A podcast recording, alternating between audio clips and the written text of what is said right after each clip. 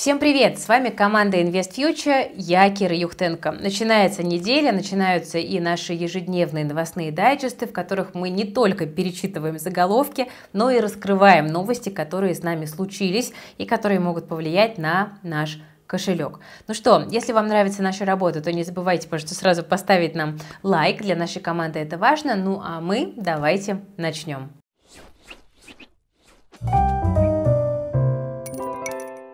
Вот какой вопрос. Способны ли владельцы жилья выбить деньги с арендаторов за повреждение квартиры? Тут стало известно, что в России в каждой пятой квартире арендаторы наносят серьезный ущерб. Иногда владельцам жилья приходится восстанавливать его внешний вид и делать косметический ремонт. Но, правда, такое случается только в 5% случаев. Это не мы придумали, это свежее исследование от сервиса Пик Аренда. В то же время около 18% арендодателей Работодатели сообщают, что съемщики не платят за повреждение имущества, когда выселяются. Хотя такие условия вообще должны быть прописаны в договоре, и в таких случаях каждая третья квартира нуждается в косметическом ремонте, а каждая пятая в замене бытовой э, техники.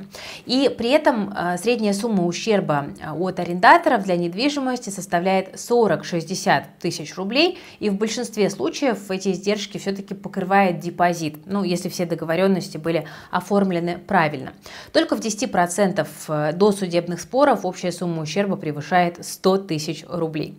По словам эксперта из компании «Этажи», э, чаще всего арендодателям приходится менять двери и обои, реже бытовую технику, а в одном проценте случаев это более серьезные повреждения, последствия пожара, там, затопления, которые заставляют владельца уже ну, как бы более серьезно, конечно же, понервничать. И поэтому, друзья, чтобы не нервничать при сдаче квартиры, мы для вас подготовили классный вебинар, который подходит всем и даже тем, у кого еще нет капитала для покупки недвижимости. Там мы обсудим весь путь пошагово от подготовки к покупке до грамотной сдачи. Мы изучим многие нюансы, но и также разберем ваши вопросы, в том числе поговорим и о том, как вернуть деньги за порчу имущества. Вообще, правильно и безопасно сдавать квартиру – это навык, которому вы можете обучиться на нашем грядущем вебинаре, поэтому присоединяйтесь к нему по ссылочке в описании к этому видео. Потому что я вам скажу вот даже по своему опыту, что э, сдавая квартиру, мы постоянно сталкиваемся с такими историями. У меня там то диван украли, то сейф украли, но благодаря тому, что я грамотно составляла договор, э, все прописывала максимально по полочкам, да, то, в общем-то, мои, аренда... мои арендаторы э, как бы от... открутиться не могли от своих обязательств. Бывает, к сожалению, и по-другому. В общем, ссылочка на мастер-класс есть в описании к этому видео. Приходите. Давайте продолжим тему недвижимости. В России семьи с двумя и более детьми освободили от уплаты НДФЛ при продаже земли. Такой закон подписал президент Владимир Путин. Вообще, ранее такая норма действовала только тогда, когда продавали квартиру или дом. Ну а на участок под таким домом, там, на хозяйственные постройки, это все дело не распространялось. Но сейчас ситуация меняется. Что в документе говорится? А, значит, от уплаты НДФЛ освобождаются семьи, где воспитываются двое или более детей до 18 лет, а также дети до 24 лет, если они учатся по очной форме. Им можно будет не платить налог при продаже земельного участка и расположенных на нем хозяйственных строений и сооружений, независимо от срока владения. Но тут есть такой важный момент. Вот эти деньги, которые э, получены в результате продажи, должны быть в том же году израсходованы на покупку иной жилой недвижимости и не использоваться в предпринимательской деятельности. Это вот такая вот как бы важная оговорочка, которую нужно иметь в виду. Закон вступает в силу со дня официального опубликования, ну а льгота распространяется на доходы, начиная с налогового периода 2020 2023 года. Это нововведение э, действительно направлено на снижение налоговой нагрузки на семьи с детьми э, в тех ситуациях, когда они улучшают свои жилищные условия. Ну, посмотрим, как это поможет э, на практике.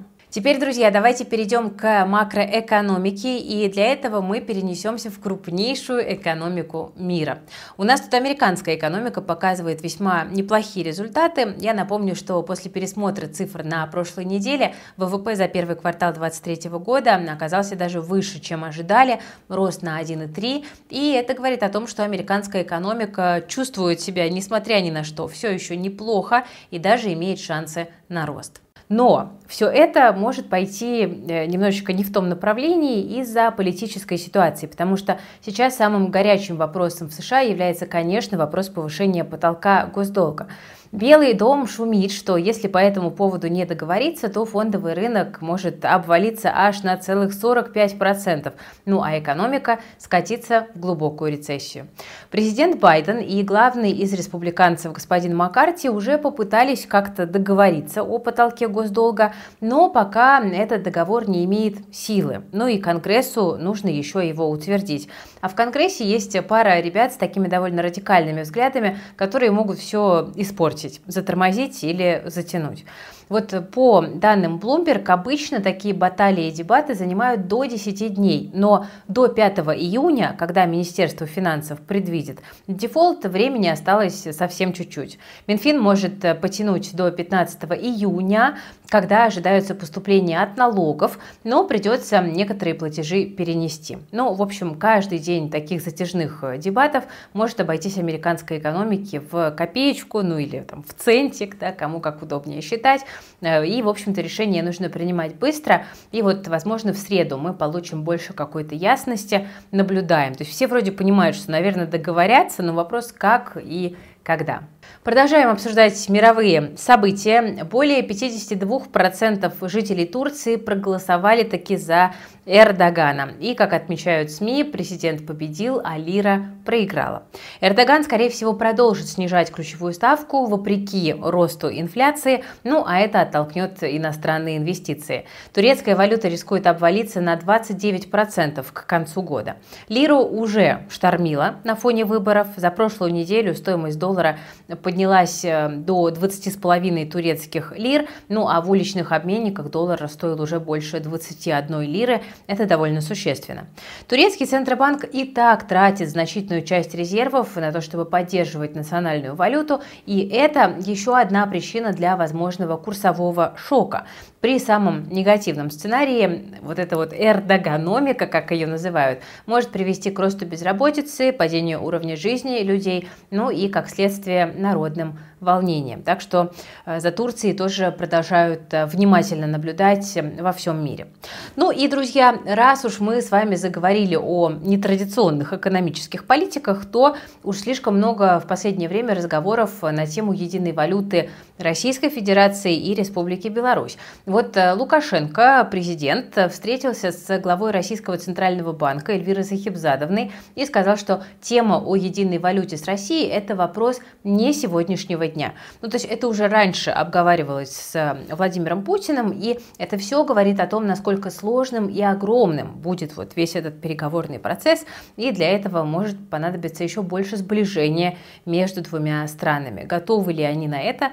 Ну вот, наверное, готовы, да, судя по всему. Но Лукашенко подчеркнул, что важно решить, где будет Центральный банк и кто будет его контролировать. И Кажется, что вот здесь и находится самый главный камень преткновения. Вряд ли какая-то страна так просто захочет отдать контроль по выпуску денег. Но надо сказать, что Лукашенко буквально с восхищением в глазах смотрел на Эльвиру Сахибзадовну и сказал что-то вроде того, что даже наши враги признают, насколько вы могущественный э, центральный банкир, так сказать, и как быстро вы сумели справиться с жесткими санкциями. Ну, с этим, собственно, сложно поспорить. Набиулина действительно сильный игрок э, в мировой монетарной политике.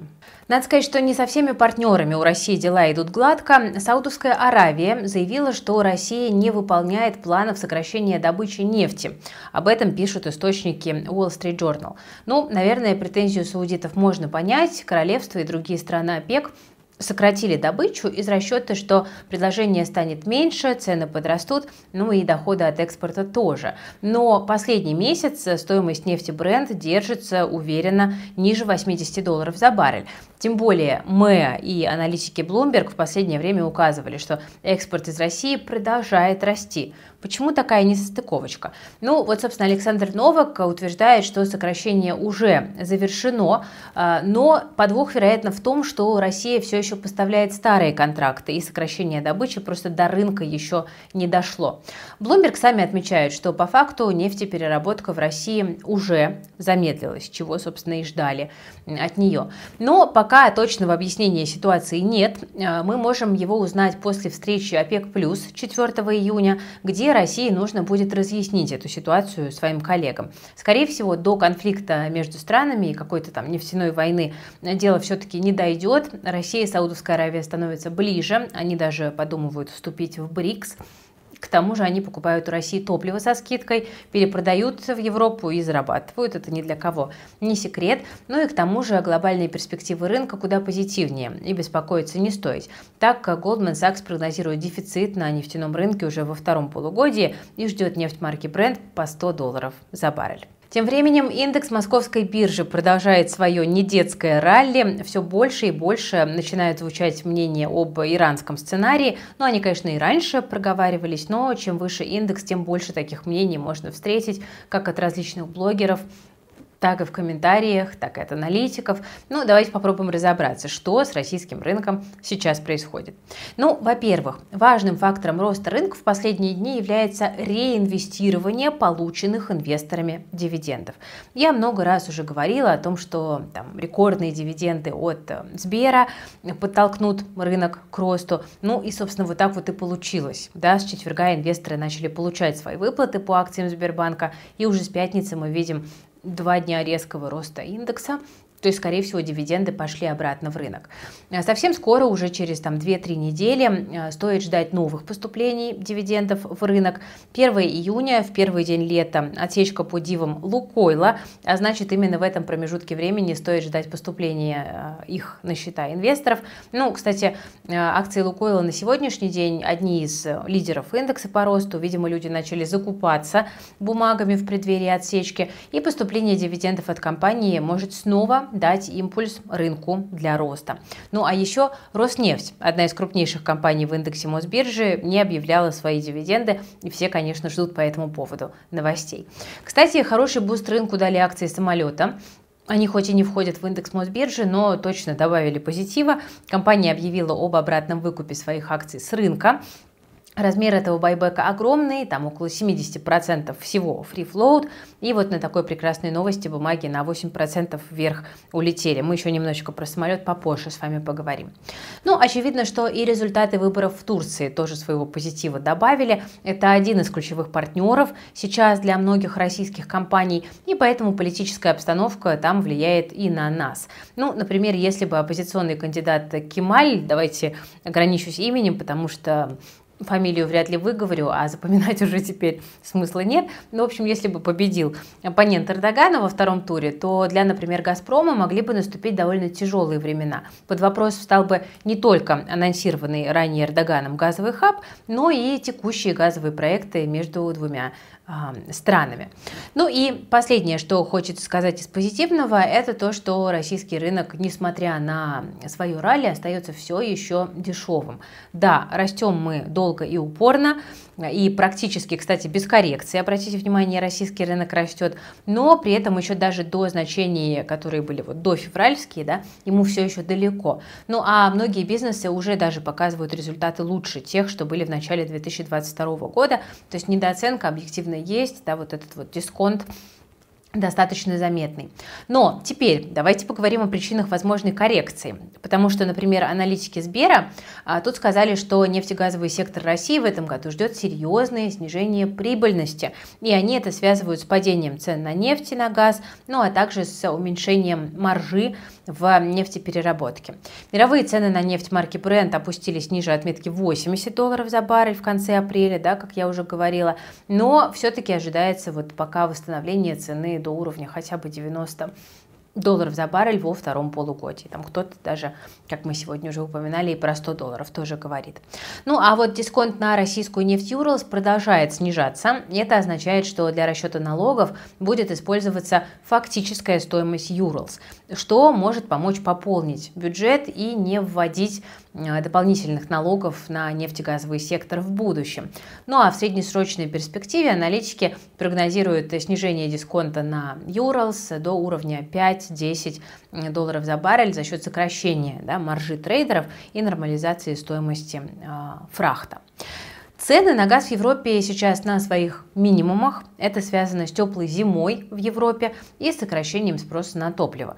Газ постепенно снижался в цене, и в конце мая он достиг своего двухлетнего минимума. И вот учитывая эти факторы, аналитики ожидают, что а, будет снижение прибыльности у многих российских компаний из нефтегазового сектора в 2023 году. И вот по мнению аналитиков Сбера, Роснефть будет единственной компанией, которая по итогам года Э, сможет получить э, высокую прибыль. Ну, собственно, Ждем и новостей по дивидендам от Роснефти мы тоже ждем. Нефтегазовые компании, как вы понимаете, это львиная доля индекса Мосбиржи и, соответственно, падение акций сектора, ну, что весьма логично, потянет за собой весь рынок и спровоцирует коррекцию в самом индексе. Ну и, кроме того, давайте мы не будем с вами забывать и про то, что э, мы раньше уже говорили, да, индекс растет, имеет перспективы продолжить рост, но краткосрочная перегретость может быть, в принципе, снята э, хорошей коррекцией, там, в 5, а то и в 10%. И коррекция может быть, в общем-то, и больше, если мы увидим какое-то очередное геополитическое обострение, хотя кажется, что рынок к этим новостям, в принципе, уже адаптировался и не очень-то на них желает реагировать. Еще одна звезда сегодняшнего торгового дня самолет, уже упоминала, но давайте поподробнее. Значит, байбек на 10 ярдов и котировки в моменте очень и очень подскочили. Что компания говорит по этому поводу? Что сегодняшняя капитализация компании не соответствует активам компании. Самолет э, оценивает свои активы в X5 к нынешней капитализации. И вот давайте прям вам э, зафиксирую цитату от генерального директора компании. Группа за последние 4 года продемонстрировала выдающиеся темпы роста, увеличив масштаб бизнеса в несколько раз. Крупнейший земельный банк в стране, амбициозные планы развития ключевого девелоперского бизнеса и новых сервисов вокруг недвижимости в сочетании с низкой долговой нагрузкой. Вот это все, э, по утверждению э, директора компании, создает основу для сохранения таких же высоких темпов роста на следующие 3-4 года. Самолет выкупит около 70% котирующихся акций на бирже. Такой довольно хитрый ход от компании. Очевидно, что менеджмент будет ждать более выгодной цены на бирже, чтобы провести вторичное размещение акций и привлечь э, таким образом новые инвестиции.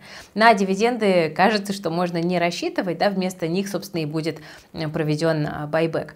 Ну и ранее компания говорила, что хочет провести SPO и привлечь 400 миллиардов рублей, и это соответствует примерно там 6 тысяч, по-моему, 496 рублей за акцию, какая-то такая была цифра, и рынок, в общем-то, новости оценил позитивно. Вот аналитики Синары сохранили рекомендацию покупать для компании, а целевую цену по акциям поставили на уровне 3070 за акцию. В Сбере тоже рекомендацию покупать сохраняют и говорят, что самолет торгуется с дисконтом э, около 40% к средней цене после IPO. В общем, все э, как бы поддерживают самолет всеми доступными способами, ну а он и рад. Тут еще хорошие новости и для инвесторов Абрау Дюрсо, потому что компания решила направлять на дивиденды больше денег. 35% от прибыли э, будут на дивы направлять. Раньше, я напомню, было 25%. Что в компании говорят? Цитата. С учетом того, что EBITDA Абрау Дюрсо растет, получается немаленькая сумма дивидендов. Хотя моя позиция всегда заключалась в том, что главное инвестиции в развитие э, компании. Но акционеров надо уважать, поэтому может и в ущерб темпам роста, в конце концов я согласился. Уверен, что сможем найти средства для развития другими способами. Такое заявление сделал э, глава компании господин э, Титов. Совет директоров э, группы компаний Абрау Дюрсо э, ранее, я напомню, рекомендовал акционерам утвердить решение о выплате дивидендов по результатам первого квартала 2023 года, э, там 602 примерно миллиона рублей, из расчета 6 рублей 14 копеек на одну акцию, то есть див-доходность получается чуть больше 2%, 2,2. Ну, с одной стороны, как бы не жирно, ну, учитывая, что компания стала одним из основных бенефициаров ухода иностранных компаний с российского рынка, можно предположить, что дивидендная база компании будет расти. Ну, не будем забывать, что в Думе активно продвигается э, ускорение процесса вывода российского вина на маркетплейсы, и это также может позитивно сказаться на финансовой отчетности группы. Так что э, на Браудюрсо сейчас тоже многие смотрят внимательно. Добывать вино выгодно для инвесторов, а вот алмазы нет. Губернатор Якутии заявил, что Алроса планирует восстановление рудника «Мир» и выйдет это в копеечку. Работы по восстановлению объекта начнутся уже в этом году, продлятся 7-8 лет до выхода рудника на промышленные объемы добычи. Ну, видимо, первые алмазы еще э, раньше пойдут. В 2017 году на руднике «Мир» произошла авария, его тогда затопило, и как итог полная консервация.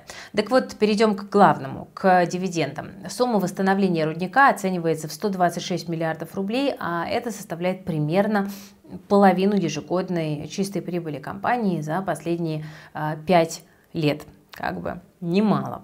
За 7-8 лет э, компания понесет э, достаточно существенные затраты на работы по восстановлению, там, строительству и так далее. Примерно 6-8% годовой прибыли получится. Э, может ли это ударить по дивидендам? Ну, если коротко, то ответ «да». Цены на алмазы продолжают снижаться. Это, конечно же, влияет и на финансовые результаты Алросы. Вот в январе появилась информация от агентства Рапопорт, согласно которому Алроса снизила снизила отпускные цены бриллиантов э, там, на 10%, ну, каких-то там отдельных э, их разновидностей. Э, и, скорее всего, динамика это продолжилась и будет продолжаться, потому что в условиях высокой инфляции спрос на товары роскоши снижается. Тут важно отметить также и высокие дивиденды прошлых лет. Их сумма за последние несколько лет равна сумме необходимых инвестиций в рудник МИР. Ну и сами дивиденды составляли там, до 100% от свободного денежного денежного потока, то есть компания достаточно щедро прибыль распределяла. Ну, то было тогда. Ну, в общем, конечно, хочется верить, что дивиденды все-таки будут, но инвестиции обещают быть большими, а это уменьшит свободный денежный поток компании, ну и долговая нагрузка может тоже подрасти на этом фоне. И таким образом Алроса может принять решение не выплачивать дивиденды и поступит на самом-то деле вот в той ситуации, в которой она находится, верно. Но э, давайте о хорошем. Плюсы тоже есть. Запасы алмазов в мире обеспечат, э, в смысле в мире с большой буквы, да, рудник, обеспечит работу компании и жизнь города Мирный на 50 лет вперед. Это добавил глава Якутии. Так что, друзья, помним, что это не просто выкинутые 126 миллиардов, а инвестиции, которые в будущем, э, можно надеяться, что себя отобьют. Тем временем правительство решило изменить правила по НДФЛ посреди года. Поправки касаются расчета налога и порядка уплаты. Работодателям придется платить НДФЛ в новые сроки и сдавать два уведомления вместо одного. Госдума приняла поправки в третьем чтении. Часть изменений вступит в силу уже в июне. И с 1 июня большинство налогов, сборов, страховых взносов уплачиваются единым налоговым платежом ЕНП на единый налоговый счет ЕНС. Вот такой предусмотрен а, способ уплаты для всех организаций и предпринимателей, причем независимо от системы налогообложения. То есть отказаться от него невозможно. Сейчас уведомление по НДФЛ подается в налоговую один раз в месяц, 25 числа, ну а по новым правилам будет два уведомления, и по ним налоговики смогут оперативнее списывать деньги и пополнять региональные бюджеты.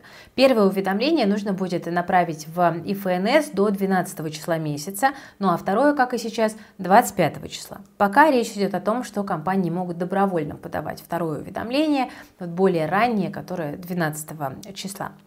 Тема с налогами вообще всегда очень сложная, и всем хочется получить там льготы, платить меньше. Наша команда, э, тут ребята подготовила для вас классный материал о том, как платить меньше налогов. Мы рассказали про льготы и показали, как их можно получить. Так что заходите в телеграм-канал Invest Future и пользуйтесь там полезным материалом, он в открытом доступе. Ссылочку я оставлю в описании. Ну и снова давайте заканчивать новостями о крипте. По данным известий, власти пересмотрели планы в отношении развития криптоотрасли в Российской Федерации. И вместо создания собственной криптобиржи в России разработают общие правила учреждения работы таких э, структур.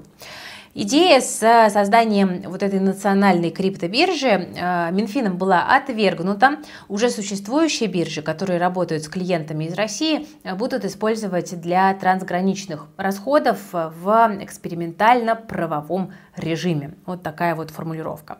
Ну, вообще, возможно, оно и к лучшему. Государственной биржи не будет, ну а дадут свободу действий для частных компаний и лиц. Так еще и появляется нормативно-правовая база. Вот то, чего криптовалютному сектору не хватает практически во всех странах мира. Россия здесь не исключение, и это, конечно, тоже такой достаточно большой увесистый плюс. Директор Департамента финансовой политики Минфина Иван Чебесков заявил, что в Центральном банке считают, что следует комплексно регулировать цифровые валюты. И Центральный банк даже согласился ввести майнинг в правовое поле и дать возможность возможность э, проводить э, международные расчеты, обменные операции с криптовалютой в рамках экспериментально-правового режима. Чуете, вот прям ветер свободы подул, можно сказать, для криптовалюты. Но не все так радужно. Аксаков ранее заявлял, что крипта появится в легальном поле уже в этом году, но вот только использовать ее можно будет только для внешнеэкономических э, расчетов, то есть как бы не для всех простых смертных. Ну, посмотрим, как будет дальше развиваться индустрия, а мы с вами на этом готовимся прощаться. Я вам еще раз напоминаю про мастер-класс «Однушка на пенсию», который у нас пройдет 31 мая. Мы все сейчас в подготовке, э, там целыми днями созваниваемся с командой, заканчиваем презентацию, все проверяем. Получается классно и супер полезно и насыщенно, так что приходите, кому актуально. Ссылочка для регистрации есть в описании к этому видео. Э, ссылочка на пост в телеграм-канале Invest Future по льготам тоже есть в описании лайк, если вам нравится наша работа, подписывайтесь на канал Invest Future, жмите на колокольчик и до новых встреч. Всем пока, берегите себя, своих близких, свои деньги.